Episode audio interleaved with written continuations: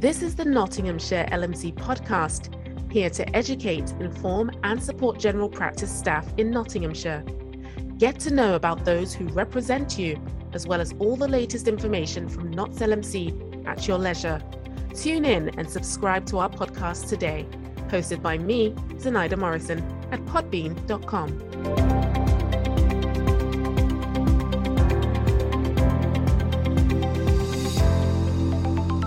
Today, I'm joined by Dr. Tony Avery, a GP at the Valley Surgery in Chilwell and a professor of primary care at the University of Nottingham, a position he has held for over 20 years since 1992.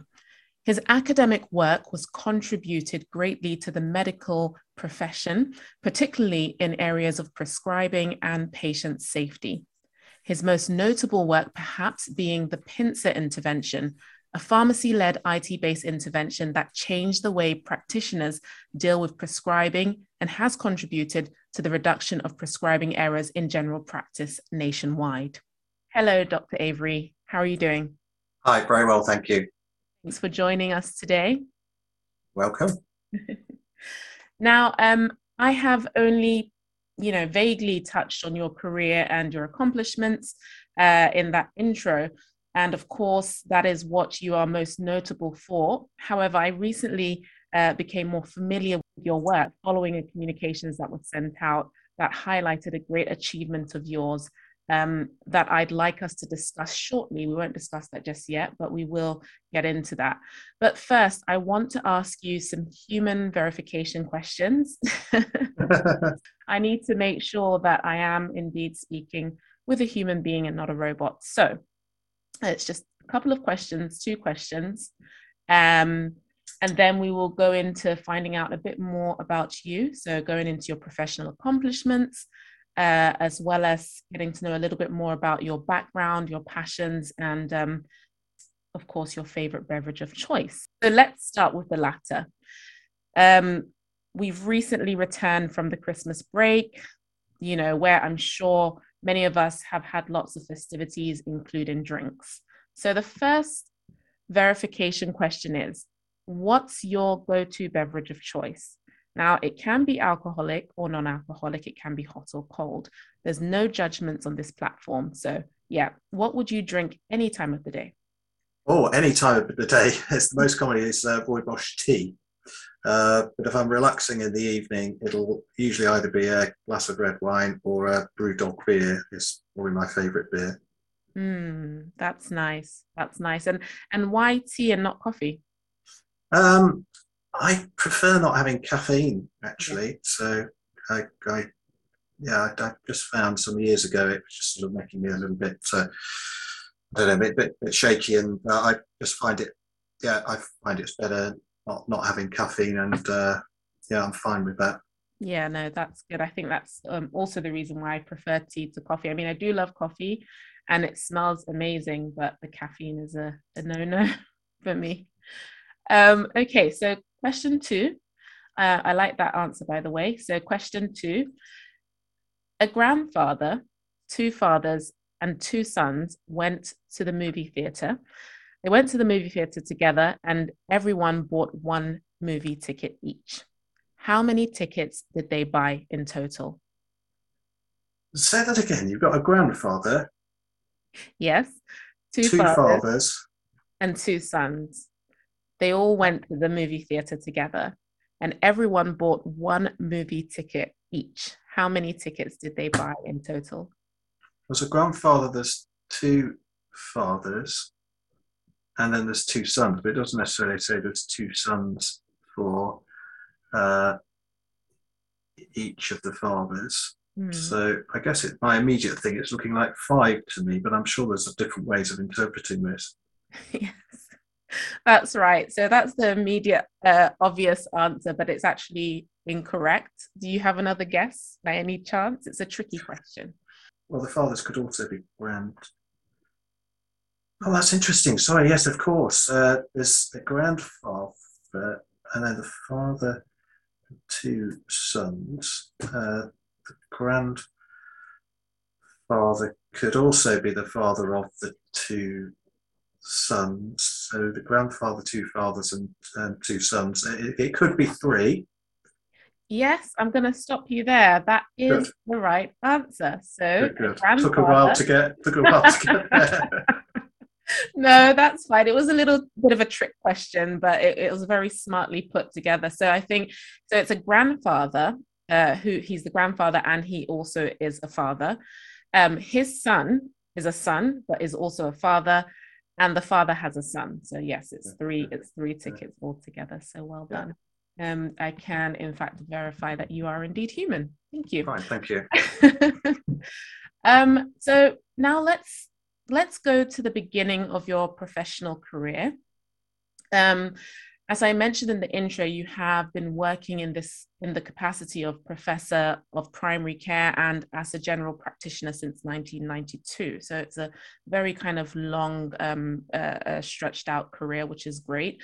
Um, what made you decide to take this career trajectory as far as you know that hybrid between academia and and kind of on the ground practice is concerned i decided i wanted to be a gp uh, when i was at medical school in sheffield um, but pretty much from the start um, i decided that i want to do general practice and something something else. So I want to work full time, but do general practice part of my time and something else the rest of my time. Um, I came to Nottingham to do my vocational training, which I enjoyed, and I was still thinking about what else, uh, what what might be the other thing. And I particularly enjoyed pediatrics, and uh, I got on well with pediatrics, and then did the um, two-year community pediatric rotation following my my GP training, uh, with the idea that that might be my specialist interest. Um, but it was in doing that, and particularly the studying towards my membership of the Royal College of GPs, that I really came across, uh, I suppose, the, the, research, which hadn't been masses, but, but the research that had been done in, in general practice, uh, and how important that was in both pointing out um, uh, you know what we could do well the ways in which we could improve our, our care uh, and and um, you know, it says what the care was like, and to be able to answer you know important questions uh, that, that affect us every day as GPs, and finding that you know many of those simple questions had not been answered. Some of them have been answered now. Uh, that we have more studies of, of how we manage uh, the sort of conditions that we we deal with in general practice. Uh, so that became a particular motivation, thinking actually I'd really like to do this. I'd like to do this a mixture of general practice, uh, practicing as a GP, um, but also research, and then also realizing that as an academic, I'd be involved in teaching, which I thought would be great. Um, and so I was fortunate to to um, be able to apply for a post which came up in Nottingham, a, a lecturer post in general practice linked to uh, a, a half-time position at the Valley Surgery in Chilwell. Uh, and that I got that in 1992, and it was just fantastic for me to have that launch my career. Really. Mm, no, that sounds um that sounds really good. I mean, how straightforward was it for you to to make that decision kind of after your medical degree and your foundation training because of course, every year we're getting new GPs um, fresh out of training and kind of in that space where they're trying to figure out, okay, what next? Uh, which which direction, which speciality uh, do I want to focus on? So, how straightforward was it for you? Do you think in making that decision? Um, uh, it felt for me that the decision was pretty straightforward. The the outcome, actually getting a getting a post so quickly, I think was very fortuitous. I mean, at the time that I made that decision, I was really prepared to go anywhere around the country. And I remember particularly looking at a, a quite an interesting post in inner city, inner city Manchester. So we really were prepared to go anywhere. Uh, but it was then just very fortuitous that a post came up in in Nottingham, and uh, I was able to apply for that and, and and get it. So in retrospect, it feels quite straightforward, and I'm aware that certainly for GPs wanting to get into academia nowadays, it can be quite a uh, quite a sort of uh, lengthy and ongoing pro- process, uh, certainly to get to a point where you've got a permanent position in a university alongside your general practice. Mm-hmm. Yeah.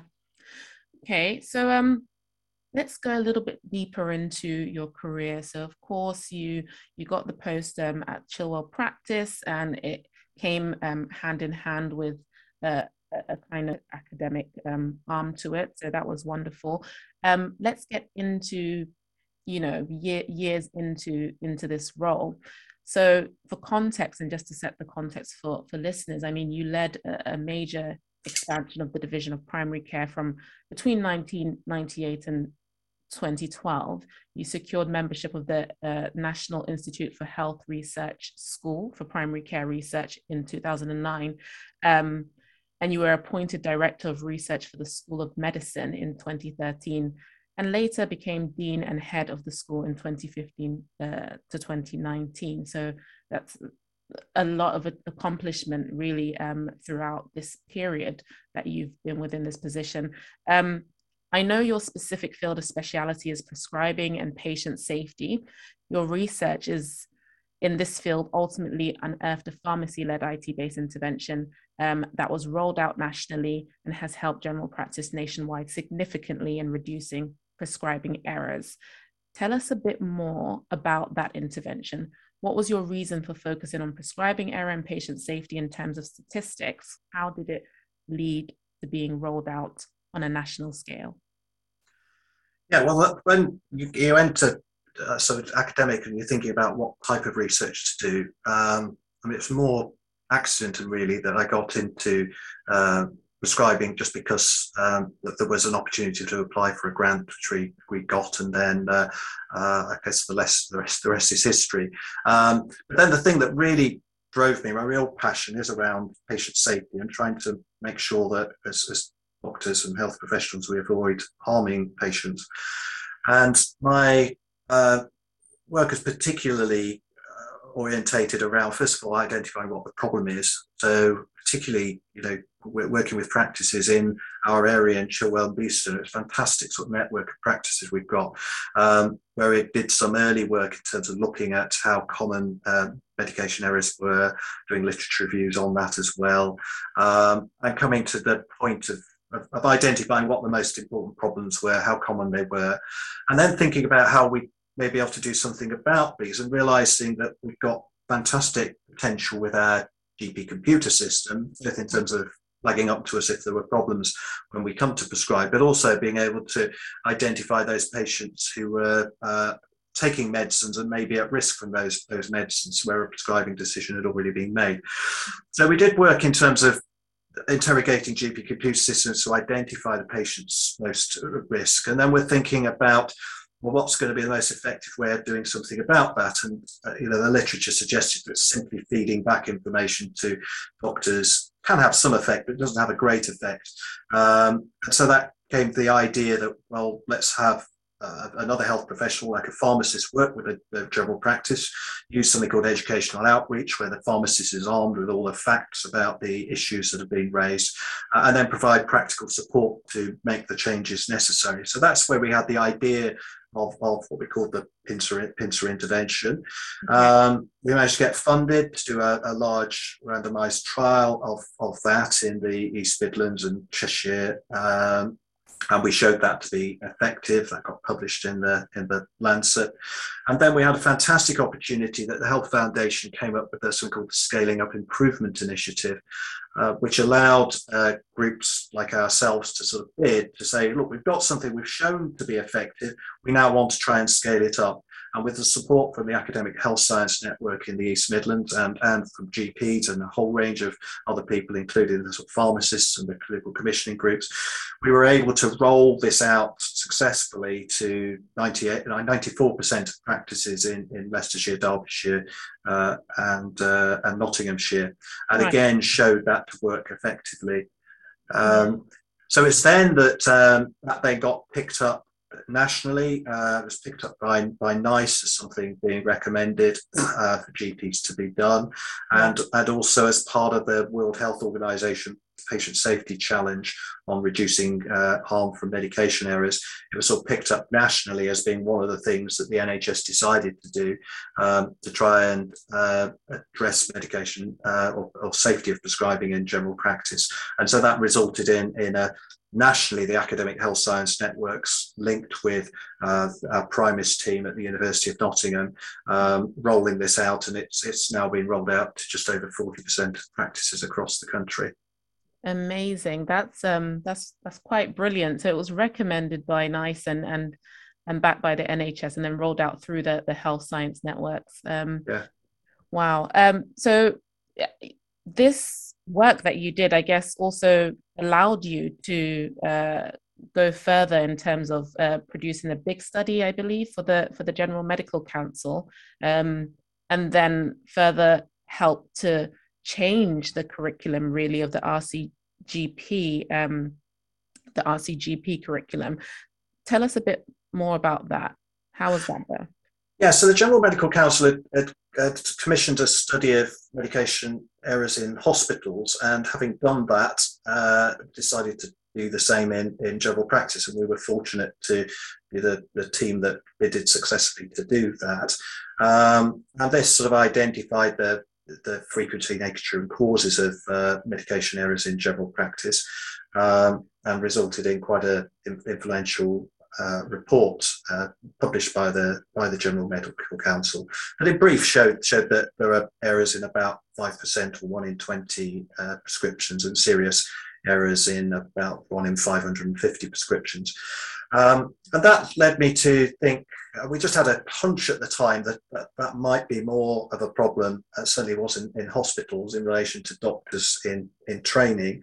And then we looked at the RCGP curriculum and, and discovered that even though it's a massive curriculum, there was relatively little there on prescribing and patient safety. Uh, and so we then worked with the Royal College um, to think about, well, to, to, result in some tweaks to their, their curriculum to make sure there was more on prescribing and patient safety, to make sure there was more in the Royal College of GPs uh, membership exam uh, on that. Um, and then to develop a, a, an, an, approach which is now being rolled out nationally where all GPs in training have to do a self-review of their of their medication uh, using a system that we've uh, we've developed uh, and uh, you know guidance that we've developed um, whereby they they look in detail at the medications they've, they've they've done about 50 or 60 medications and then identify uh, problems with with those uh, prescriptions. And uh, it's been really tremendous uh, how well the GPs in training have, have responded to that and take it really seriously. Um, and we've had some very, very good feedback, you know, in the sort of 80, 90% in terms of both the GPs in training and the, and the, and the trainers themselves. Um, uh, saying it's been a use, useful exercise and uh, and has resulted in uh, trainees improving their prescribing. Yeah, that's that's an that's an amazing um, accomplishment right there, and all the work and the research that you've been doing now, um, seeing that it's it's it's something that has been put into the curriculum for for trainee doctors, and that it's something they have to do really to to qualify. So that's really amazing. Um, it's it's obviously clear that you have many highlights throughout your career. However, more recently, you were part of the Queen's Honours List to receive an OBE for services to general practice. Mm-hmm. Uh, a huge feat in, in your career. Talk us through the moment you found out and how it feels to receive this honour. Um, yeah, uh, it, it, was fantastic. I mean, just as as so many other people describe it, complete surprise. Um, I was fortunate to be working at home that day, uh, doing some of my ac- academic work. Uh, came down for lunch. My wife said, "Oh, there's been some mail." Um, pick up an envelope. Says the cabinet office on the front, and I'm thinking, why would the cabinet office be uh, writing to me? Of course, then opened it up and then uh, and, and, saw that I'd been recommended for the OBE. So you know, my wife and I then uh, you know, whooping and hollering and jumping up and down. We are quite excited about it all. Um, and then it was it was also lovely then because because we then had to uh, keep it secret uh, then for the next uh, six weeks or so. Um, I had to you know, uh, send something back saying that I would accept it and fill in some further details. Um, and then we were just uh, just waiting until um, the the announcement late on New Year's Eve and on New Year's Day yeah. um, uh, before we could tell other people. Of course, it means a, a, a, a lot to me. I mean, as so many other recipients would say, you know, they, they, you, you, don't get these without the tremendous sort of work and contribution that others have, have made to your career, both both you know my colleagues in general practice and my colleagues uh, at the university and within the Royal College of GPs. But um, yeah, and, so I'm tremendously grateful to that, and also tremendously grateful to to whoever put me put me forward for for the award because I know that there's a, a, considerable amount of work that goes into into that. So I, I, yeah, I feel very very grateful.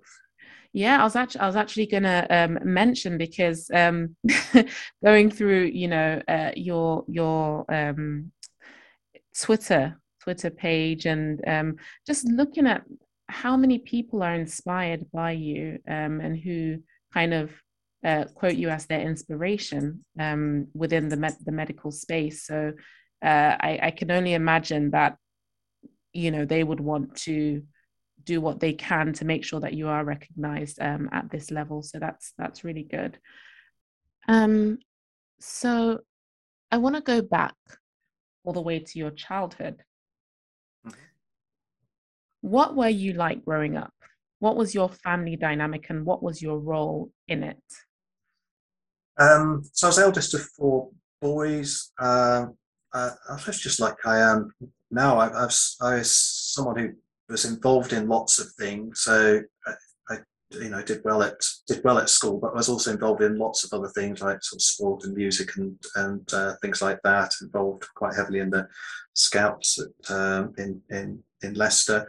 Um, yeah, I had lots of friends. Just enjoyed doing you know lots of things alongside my my work. So it, it, it was it was a little bit like it is is now, but I um, I still I still do loads and loads of different things apart from, uh, you know, my GP work and my my academic work. Yeah, yeah. So you you said you grew up in Leicester. Yeah. Huh? Oh yeah. Okay. And so now you're based in Nottingham. Yeah. Um, I, I, suppose I can't ask you this cheeky question. Which one's your favorite city? uh, well, I think we do. I mean, let's just this is great, but I mean, we, we do like Nottingham, and it's it's uh, you know there've been you know opportunities to go elsewhere over time, and uh, when we sort of sat down and thought about it, uh, yeah, there's a, there's a lot going for, for for Nottingham. I think it's a really good city, um, and uh, yeah, we could get to lots of great places from it as well. Do you support a, a football team, uh, um, Primary Forest or Leicester? Yeah, City? I sort of. I can't say that I'm a, a committed committed fan, but I mean it was just so exciting following Leicester City a few years ago when they yeah. When, when they won uh, the Premier League and then went on to win the FA Cup.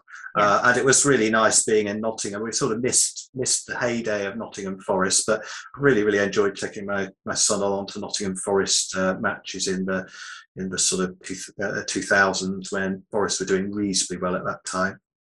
Yes, I actually um what what you mentioned with regards to Leicester City when they won the Premier League, I was I was actually there uh, doing my masters at the University of Leicester, so I remember when they they brought the cup in and it was a big celebration and they all came on I can't remember like a bus or something. Yeah, like yeah, yeah. Was, was, there was a big parade. It was really lovely.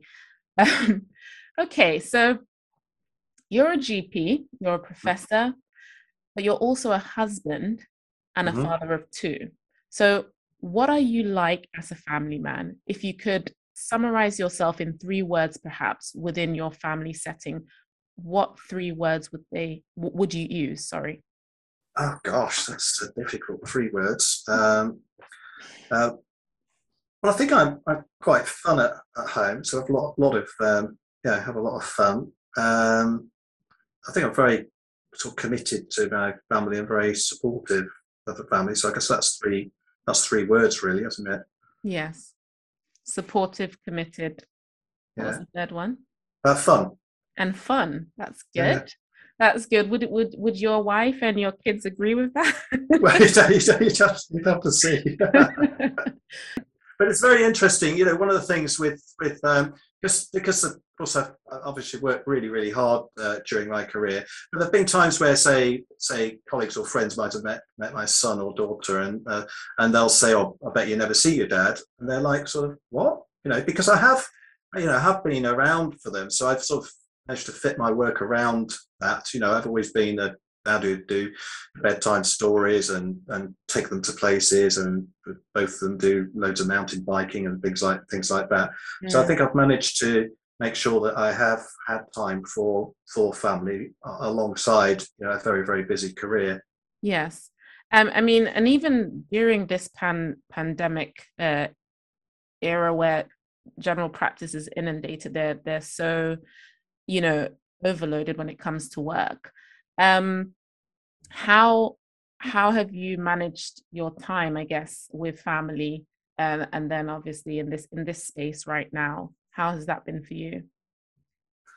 Um, well i think for a lot, lot of people it's been very challenging um, i mean it's you know I'm, I'm in terms of the workload of the pandemic you know i'm fortunate that way round in that only a proportion of times in in the the practice. So it's been much much more challenging for um, for for GPs who are who are doing more sessions than I do. But um, yeah, I mean it's it's it's it's pretty exhausting, which is why I, I as I say I've, I've got uh, every sympathy and respect for your colleagues who um, are working much more than I do in in, in general practice. Um, you know, it was certainly very, very challenging mm. in the early stages where I did increase my my commitment and you know, I guess that fear that one had around this this virus and uh, and not wanting to catch it while also being committed to try and do the best we can for patients.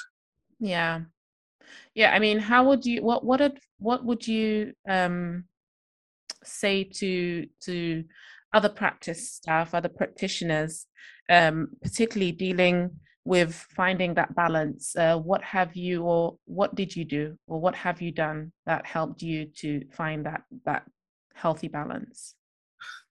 Well, as I say, I, I, don't, I don't know whether I'm the best person in terms of the the balance for uh, say full time or near full time uh, G, GPs because mm-hmm. of having the you know, there's a di- different thing in terms of the I think the hours that I've put in on the academic side and the hours that people put into general practice and just how challenging and exhausting that is. I, think the key thing for me is is trying to compartmentalize things. Um, you know, I remember, for example, the time when I was dean of the School of Medicine at Nottingham, and you know, I was working very, very long hours there. And I remember, in terms of coming back home, there'd be all sorts of things on my minds, all sorts of things that were worrying me.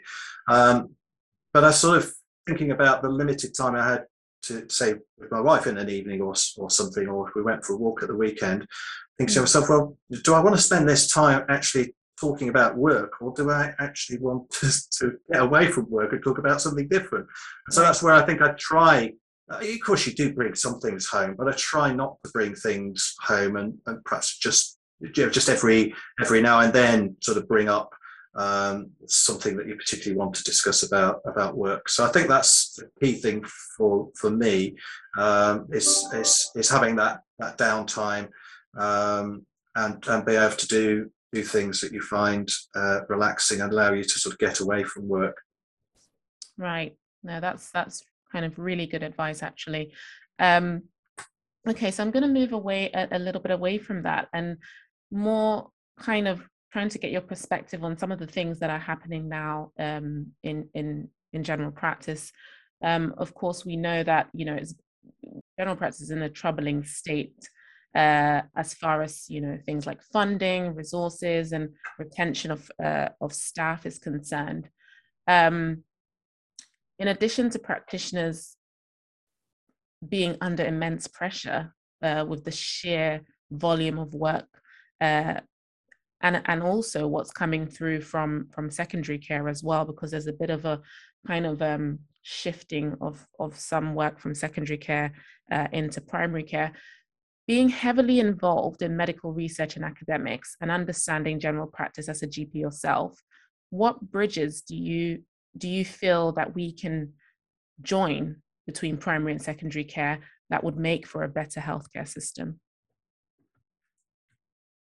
well, I'd hope that the you know, integrated care systems would make a, a difference here. Um, um, and so to try and look at that as positively as possible, you know, the idea is for these systems to be trying uh, to be to be aiming to to break down barriers to do what's best for the for our our patients.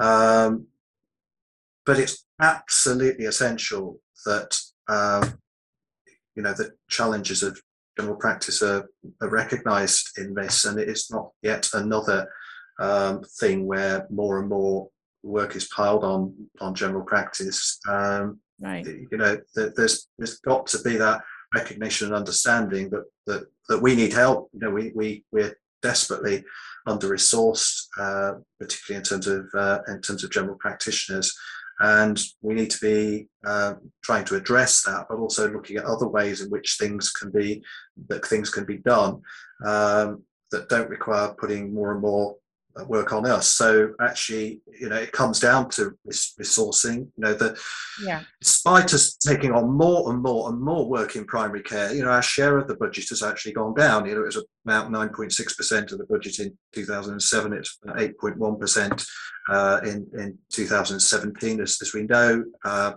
GP numbers have been uh, going going down. I think in the last six years, we've lost about 1,700 full time equivalent GPs. Uh, and yet, you know, for example, consultant numbers continue to go up. There's been a, about a 50% increase in consultants, uh, I think between 2004 and 2017.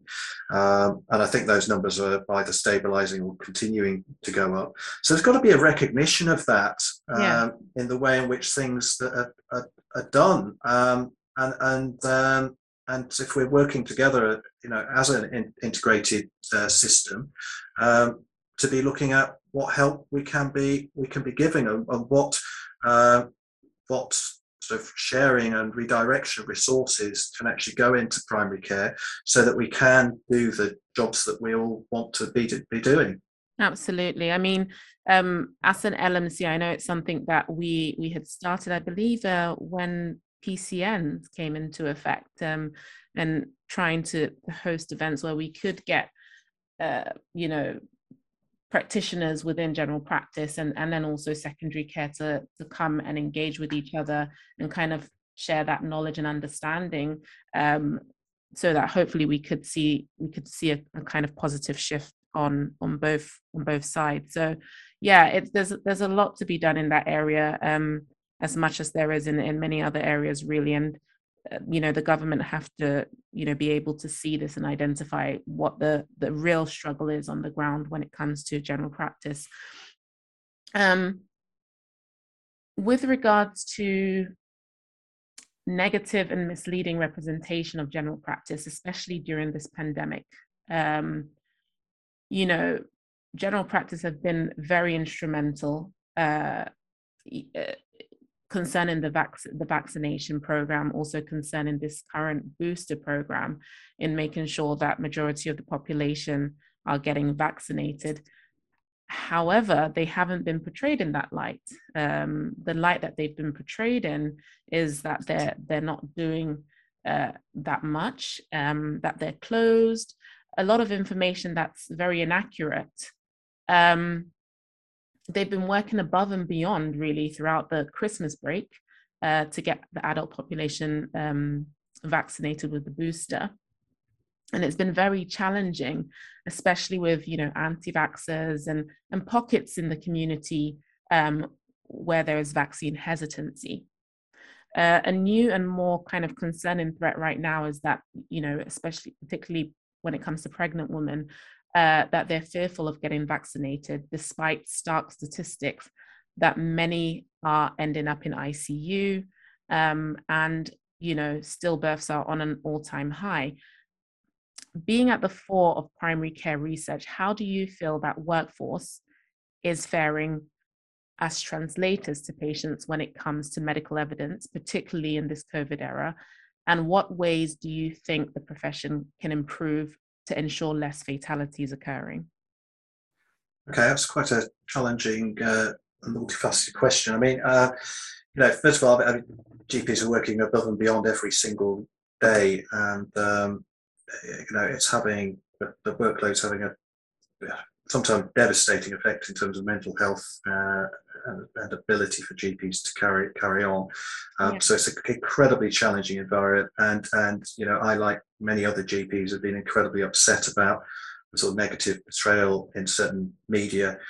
Um, I think it's really important that you know individuals and, and leaders do push back against that. Uh, and despite some criticisms, I think I think you know our leaders perhaps after a slow start have actually um, actually been doing that. Um, so I think I think that's uh, that's important. Yeah. Um, I try myself not to take things too much to heart because I, you know there is some I don't know quite what the agenda is and what the underlying reason is behind it and whether it's coordinated or not. But uh, you know there is some strange agenda out there because because clearly you know we are making massively hard, massive the commitments that uh, that, that we've made as, as GPs, um, you know, particularly over over the course of the, the pandemic. Um, and amazing how flexible that we've we've been, and and and how, as you you say, uh, amazing that, that we've taken on. Uh, you know, considerable extra tasks on top of everything else, particularly in terms of the uh, the, the, vaccine vaccine yeah. program. Um, so I think for me, it's you know, general practices and general practitioners, we need to be trying to you know look after ourselves as much as we can in the context of what's going on. And unfortunately, at the moment, meaning that actually we probably do need to look at uh, you know what we can be doing and what we what we can't be can't be doing, um, with that recognition that we are massively underdoctored by you know these 6,000 GPs at the moment at a time where increased pressures are, are, are, upon us. Um, so it is that to be looking at at different ways ways of working. But for me, still holding out for wanting to get to a point or back to a point of, of having a you know, better resource general practice, better resource primary care, so that we can do all those things that we know make such a difference to yeah. our patients and make such a difference to the population yeah um no that i think i think that answered the first part of the question which was to do with the the representation of general practice um especially within the media um but the the the latter one really was in terms of uh you know is that do you see there being any other improvements um in terms of how we're translating medical you know evidence to to patients so that they they understand the importance of you know for example um, getting the covid vaccine or you know getting the booster.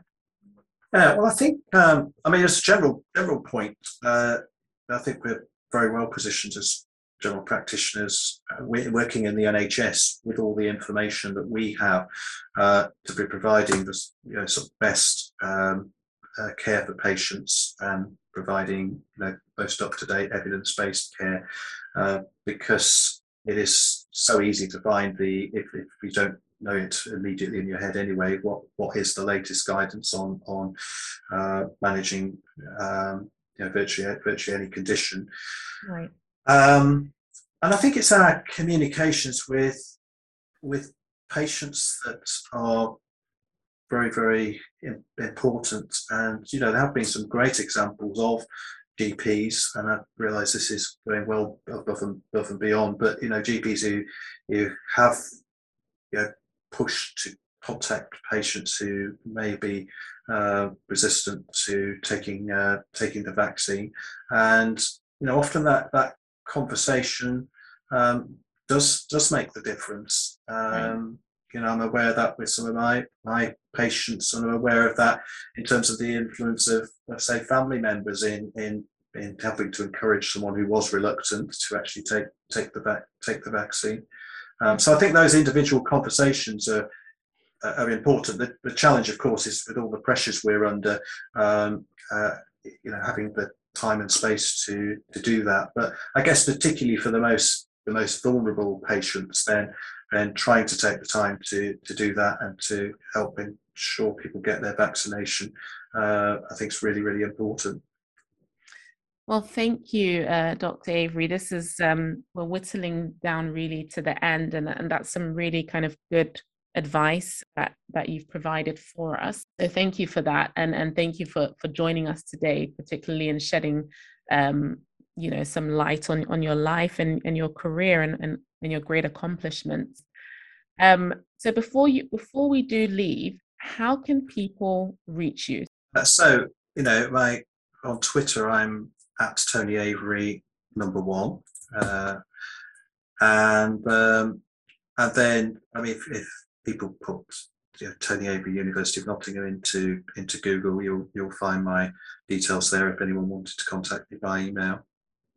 Wonderful. Thank you so much. And and that's that's really it from from me today.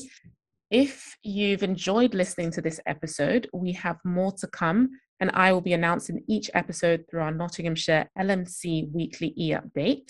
Episodes will be released on the third Wednesday of each month. So if you are working in general practice in Nottingham and Nottinghamshire, please ensure you get onto our email distribution list by emailing our comms and events assistant, rahima.din at notslmc.co.uk. For now, you can also follow our podcasts by downloading Podbean on your phone, and you can also follow us on Spotify. All you have to do is go to Google Play or your Apple Store, and you can sign up and get notifications every time we release an episode. So, thanks once again to those of you who are listening, and I, I look forward to my next session with you. I'll be sharing updates about subsequent episodes on the website at nottinghamshirelmc.co.uk and on our social media handle at NotsLMC. Bye.